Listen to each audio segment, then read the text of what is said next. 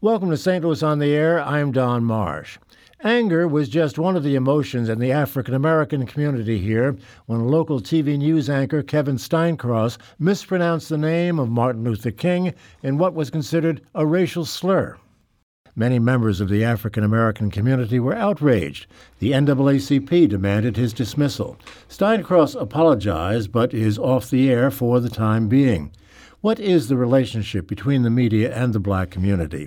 In order to get a better sense of that relationship, I'm joined in studio by Carol Daniel of KMOX Radio, Linda Lockhart, formerly of St. Louis Public Radio News and the Post Dispatch, and by the way, she helped to found the St. Louis chapter of the Association of Black Journalists. Professor Eric Rothenbuhler is Dean of the School of Communications at Webster University. Welcome all. Great to have you. Thank you, Don. Thank you.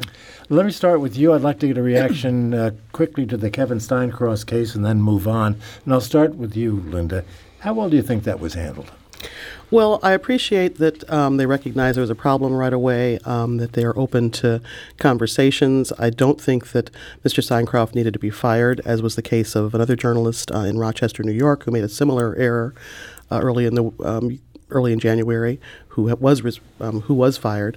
So I think it's an ongoing conversation that needs to be had to be aware that these kind of things cannot be allowed to happen. Carol Daniel. Um, as the president of the Greater St. Louis Association of Black Journalists, we did listen as well as we could to what we believe was clean audio. We do not believe that it was a malicious utterance. We don't believe that he said it on purpose. We don't even believe he said the word clearly. I do believe, we do believe the station mishandled um, the whole episode in its response, in its quick response, in its defense of him so quickly, and then said nothing else about it, which left a vacuum for people to fill in um, what they felt about it. Um, and so we don't believe that he should have been um, suspended indefinitely either, but because of the way the station handled it and the reaction to it, it seems like the station felt it had no choice but to suspend him. But as, as an association and, and as a broadcaster of 30 plus years, I do know that things are said incorrectly all the time, that people mispronounce words. Um, I don't believe that he said a racial slur on the air, but I think the station uh, mishandled it and, and did so in a poor fashion. Hmm. Eric Rothenbuhler, your thoughts? Well, no one will be surprised as an educator. I'm more interested in how we move on, what we learn from this, and what we do next, uh, than in you know what what happened. I have been listening more carefully to radio and television broadcasters in the last two weeks, and sure enough, there are more mispronunciations and more mistakes than we think. Normally, they're they're harmless, meaningless mm-hmm. mistakes, and so we don't even notice them as we're listening. But the stakes are high. If you make a living talking in public, the stakes are high. Linda, how much dialogue goes on between representatives of the African American community and the media? Not nearly enough, Don, I don't think. Um, I know that currently news organizations are doing more what they call community engagement and trying to engage and have conversations with what they consider underrepresented groups. So um, many news organizations are trying to do better, but we're still looking at you know who's making the decisions, who's deciding what kind of stories are covered, uh, and where are the people of color in the chairs that make those decisions. Uh, and that's still a challenge that I think we are slow in addressing. We'll get back to that because it's an issue that uh, merits more time. But I want to go to Carol. You mentioned the organization, the Black, Black Journalists Organization has had some dialogue. How much of that goes on between the organization and media people in town? Well, I will say we try to have as much dialogue as possible. Um, last year, we had a, a, news directors panel, and the, and the news director here uh, was a part of that panel so that our membership could hear from news directors what they look for in applicants um, and how they uh, assess who will be the next hire in, in their particular units. And so that was something that, that I wanted to do, that the organization is intent on doing, because one of our main goals is to encourage young people to become a part of this industry. And so we can't do that if we are not talking to local news directors to find out what is it that you're looking for. How can they best craft a, a, a reel? How can they best craft a resume? So we try to have those discussions as much as possible. Um, when members, and this doesn't happen often, perhaps it should happen more, when members have concerns, we are a sounding board for sure. We try to lift each other up. We, we, we um, want to encourage excellence uh, in what our members do in their respective shops. Uh, and so there is more of a one on one conversation uh, with our members um, th- than there is with management in town. Eric, as, as a student of, of, of media and an observer, do you think that African Americans are treated fairly by media? Well, you've got to look at specific cases to answer a question like that. But overall, uh, any media work, whether it's journalism or entertainment, it's a product of an organization. And inside that organization, there's a community. And the more diverse that community, the the better will be their products. Uh, journalism, we tend to look at the person whose name's on the byline or the person who's reading the news in front of the camera, but journalism is never the work of a single individual. It's the work of an organization. And more diverse organizations have more perspectives. There's more uh, checking and discussion and more creativity. And, and we see that in all industries, in all lines of work, but in communication, it's crucial that the best work, the most creative work, the most useful work, uh, the work that serves the largest and most diverse audience comes out of organizations that are diverse themselves. Linda, your, your thoughts on that same question? Well, that's part of the problem, Don, that trying to cover a community that you don't really know very well. And often, especially I think in broadcast news, we see the old if it bleeds, it leads kind of philosophy that the news focuses on the negative, on the bank robberies, the shootings, the carjackings, and it gives a perception that this whole population of people is causing problems, when in fact that's not the case. It's always a minority that is causing the problems, but those are the ones that get the most attention. Mm-hmm. So trying again to have other people that can say, wait a minute, let's put some things in context, let's try and look at some of the underlying causes behind some of these problems, you know, really not just reporting, you know, oh, there was another bank robbery today or a carjacking today, but, you know, what's problems in schools, what's what are the problems in employment or unemployment, those kind of things that can help um, eradicate these problems. Carol, same thing. I, I think there's a there certainly is a technical problem that we all face, and that is the clock. There's only so much time. Mm-hmm. Um, we in broadcast have advertisers. We have so many minutes of commercials that have to run every hour. So a newscast is only so long. So there's some technical issues that we face.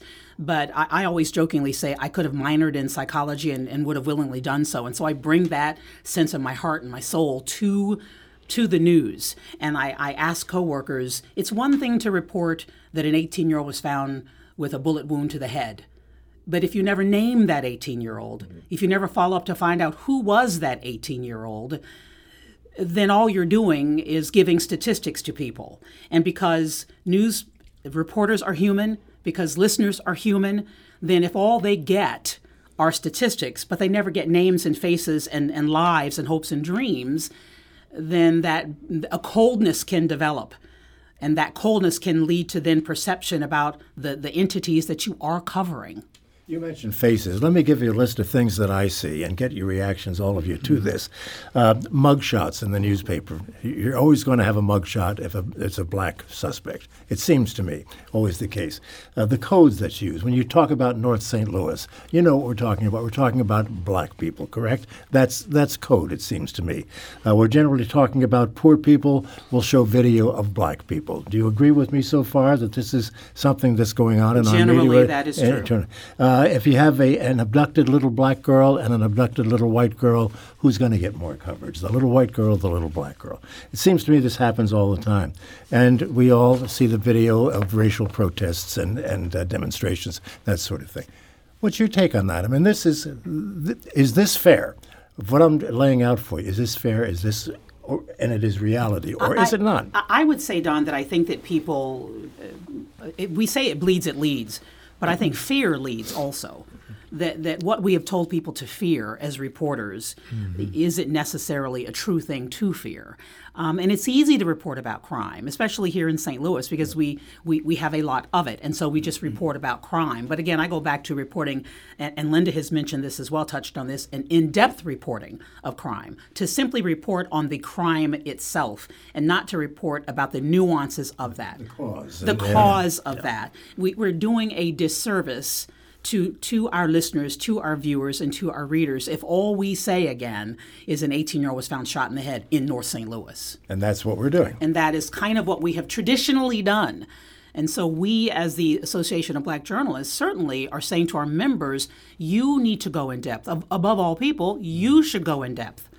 And that's where we get into the idea of who's in the newsrooms. Diversity. You know, the yes. diversity of the staff, of the training, and of the management because at the end of the day it's still going to be those assigning editors who are making the calls on what gets on the air what gets published what gets printed um, looking for those little nuances in those stories that maybe somebody can catch something before it gets on the air, um, whether a reporter may not have thought they were doing anything with a bias. So uh, that's, I think, where we still have a lot of work to do is to see more diversity at the top of the food chain. Go ahead, Eric. Yeah, I think this is a very important theme, and Carol's pointed at a really fundamental issue in the institution of journalism in the United States. There's a contradiction there that we as an audience member and we as journalists, we want – we want these to be stories about our community and an accurate representation of our community. But the institution makes a living by making you watch, right? We're going to make you watch, we're going to make you click, we're going to make you listen. And and so there's an institutional pressure to do what is most effective and most efficiently effective to attract and hold an audience.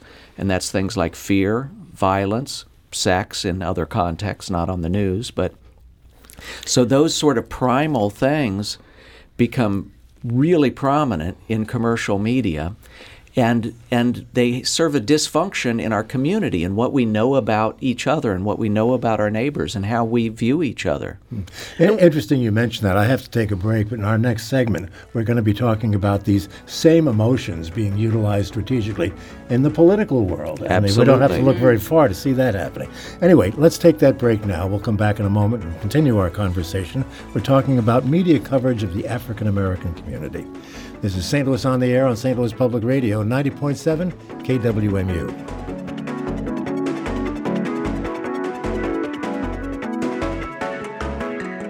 Thank you for listening to this St. Louis on the Air podcast supported by University College at Washington University, with undergraduate and graduate programs part time evening and online. University College at Washington University, offering world class education within reach back to our conversation with Carol Daniel of KMOX, Linda Lockhart, formerly of St. Louis Public Radio News, and Professor Eric Rothenbuhler, the Dean of the School of Communications at Webster University. Uh, Eric, I'd like to come back to you. Something you said I think we have to acknowledge. You talked about online, looking online uh, and social yes. media. Are you? What are you seeing there? Are you seeing a greater or lesser degree of fairness? Do you think in cover of minorities? Well, the thing about online, it, in some ways, online takes our basic human tendencies and blows them up, exaggerates everything, takes everything to the extreme. It seems to be like a catalyst in a chemical reaction.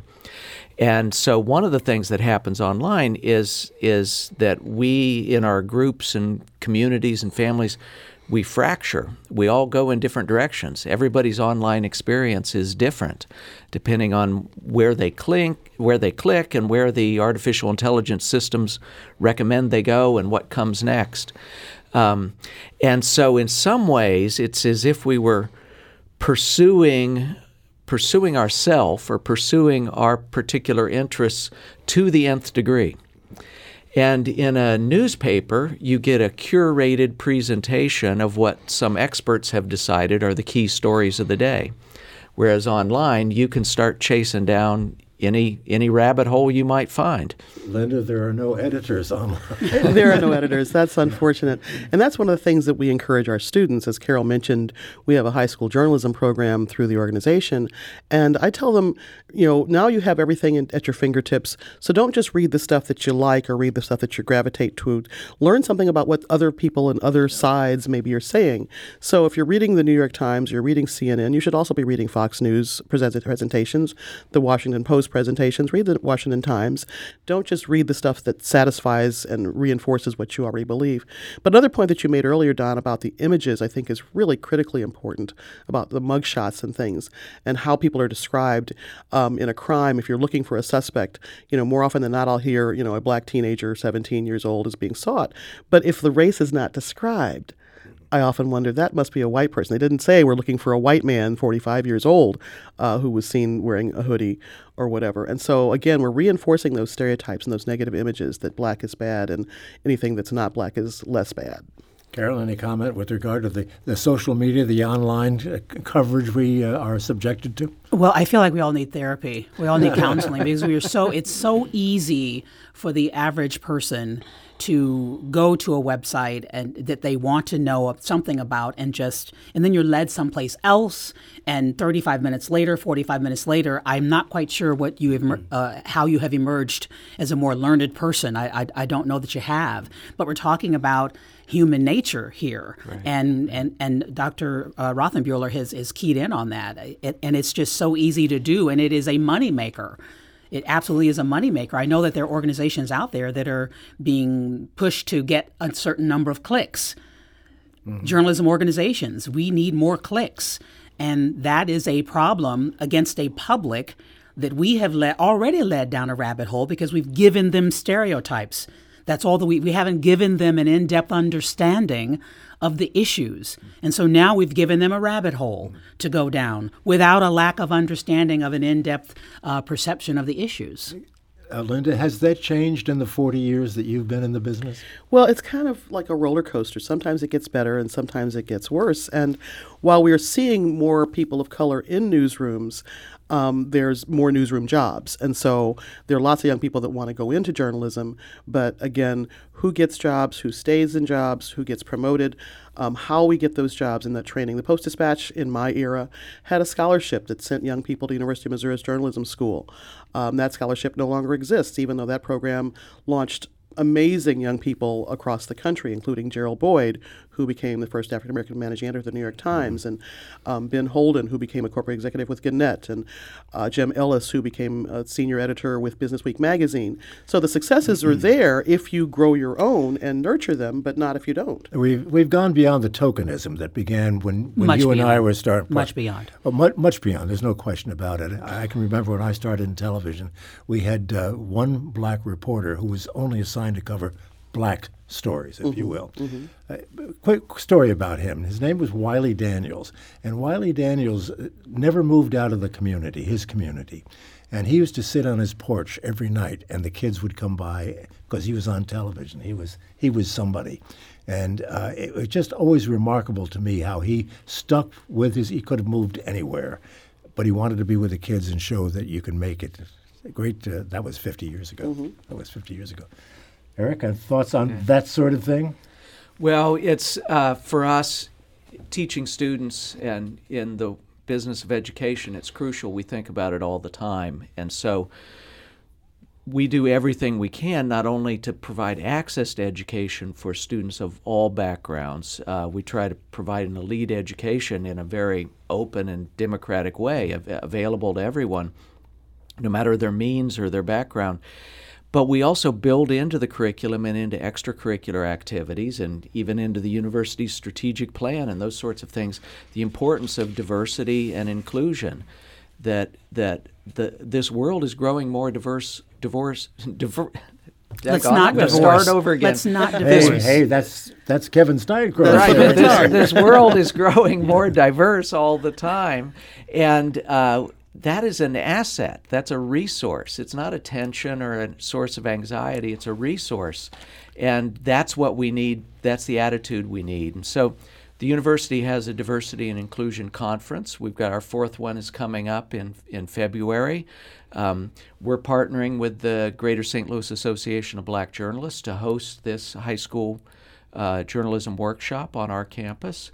Um, and we do a variety of other things. We try to engage our community and we nurture in our own students the attitude that what's different, what's unfamiliar is interesting and, and important, and that they should be attracted to uh, diverse communities and, and uh, and, and that it's a resource for them. Let's uh, bring in some of the listeners who want to get into the conversation. We'll start with David, who's calling from St. Louis. David, thanks for waiting. You're on the air. Uh, thank you, Don, and for bringing me in just now, because I think uh, the willingness of news organizations to include voices that are different than the dominant white narrative are crucial. Um, I've lived in St. Louis 40 years. From 1993, and I'm a white gay male from a farm in Iowa, but from 1993 to about 2009, I think, St. Louis AM talk radio carried stories about police misconduct, the toll systemic oppression took on the health and longevity of black St. Louisans, and empowered black St. Louis you know, brown. David, um, I'm afraid we're going to have to leave it at that. Try it one more time, if you would, David. Something's something's wrong with the transmission. Uh, the. no, I'm afraid it's not working. Did anyone get uh, the sense of what he was trying to get uh, get to there? Do you think? Well, I think that you know we want to try have coverage change with the times. Mm. You know, as Eric had said, you know we have, live in a more diverse world.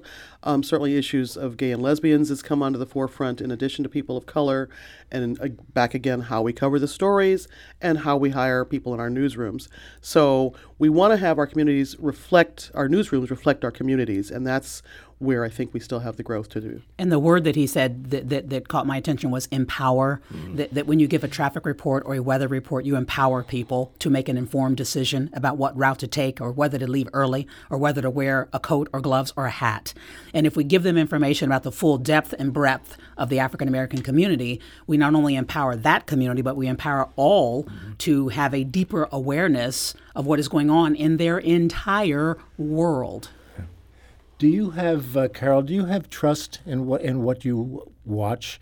I'm, I'm citing television now, but trust in what you watch and what you listen mm, to. Hmm. That that uh, I would never call myself a critic. My husband's the critic in the family, but when I do watch news and read news, uh, I, am aware that someone made a decision uh, uh, whether to cover this, how to cover this, who to send. I'm aware of those things because I've been in the business for, for three plus decades. So I know those things occur. So I do have those types of mm-hmm. questions when I watch a certain person covering the crime scene, someone else covers city council. Not everybody has beats anymore, everybody covers everything. So I have some questions when I'm watching. Um, I have some questions about whether that reporter is, is informed, how much information they're being given. I have questions about whether their management team is supporting them, if they are educating them further, if they're helping them with their writing or not. I have those types of questions, mm-hmm. but I, I, I, generally trust that yes, it was westbound, not eastbound. I, I, trust those types of things. I trust that the that the officer was 24 years of age. I trust those types of mm-hmm. things. I trust information, but I don't always trust angles and the things you can't see. The things I cannot. No see. one knows what's on the cutting room floor. Exactly, but we know there is a cutting room floor. Yeah.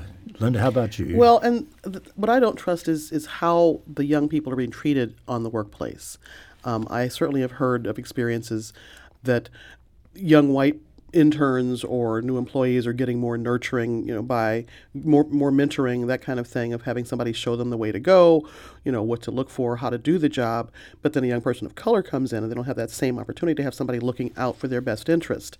And so I've seen the case of African American interns who were left to sort of flounder on their own, where the white interns or the new employees are being nurtured in a different kind of way, which again gets back to the diverse news force of having more veteran people of color in that newsroom to help nurture that young person coming along. Another point that Carol made about um, covering things for everybody.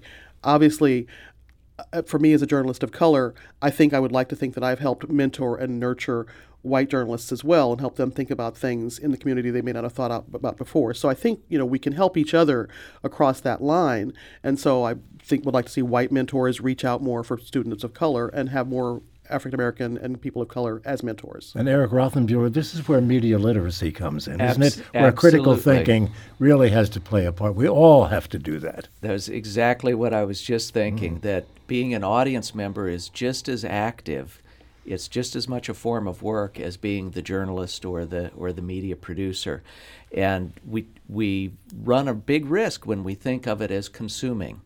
We should think of it as engaging, mm-hmm. and we can trust when we have knowledge and when we're using our knowledge to think about and evaluate the media materials we're consuming.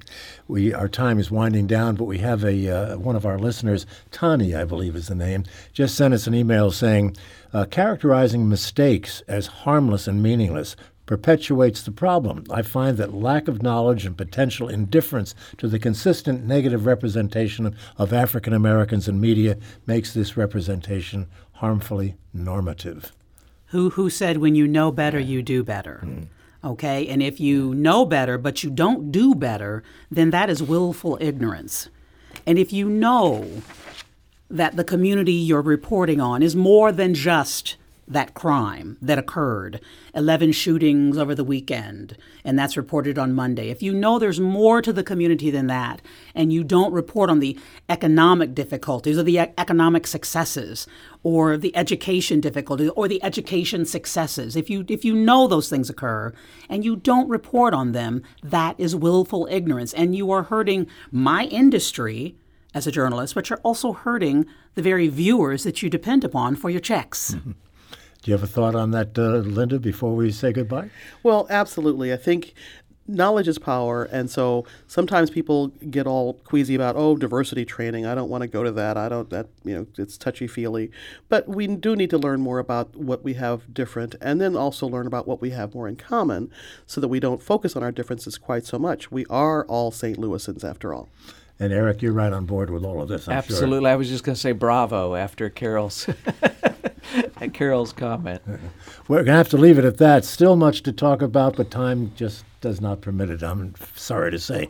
Thank you so much, Carol Thank Daniel. You. Wonderful to see you again. You as well. We go way back, people. Uh, 25 years. Got KMOX, that's for sure. Linda Lockhart, great to see you. Enjoy your ongoing retirement. Anytime I'm available for you, Don.